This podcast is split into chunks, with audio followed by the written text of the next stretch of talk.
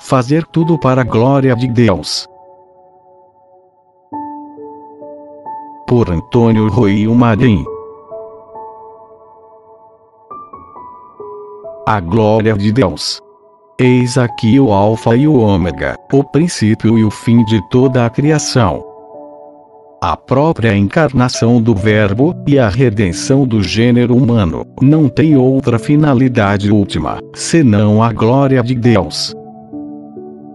Diz São Paulo, na primeira carta aos Coríntios: Quando tudo lhe estiver submetido, então o próprio Filho se submeterá ao Pai, para que Deus seja tudo em todos.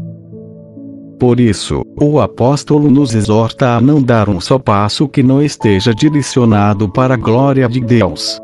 Diz ele: quer comais, quer bebais, quer façais qualquer outra coisa, fazei tudo para a glória de Deus.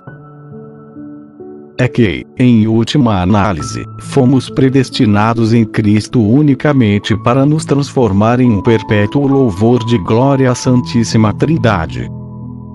Diz o mesmo apóstolo na carta aos Efésios. Em Cristo, Deus nos escolheu, antes da fundação do mundo, e nos predestinou para a adoção como filhos, para o louvor e glória de Sua graça. Absolutamente tudo deve se subordinar a essa suprema finalidade.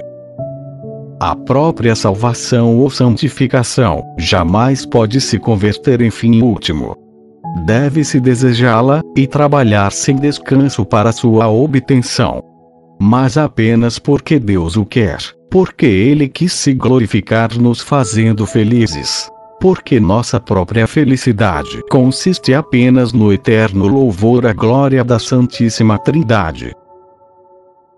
Essa é a finalidade última e absoluta de toda a vida cristã.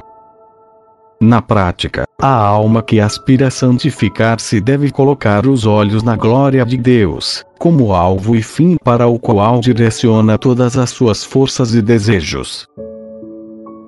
Essa é a atitude de todos os santos.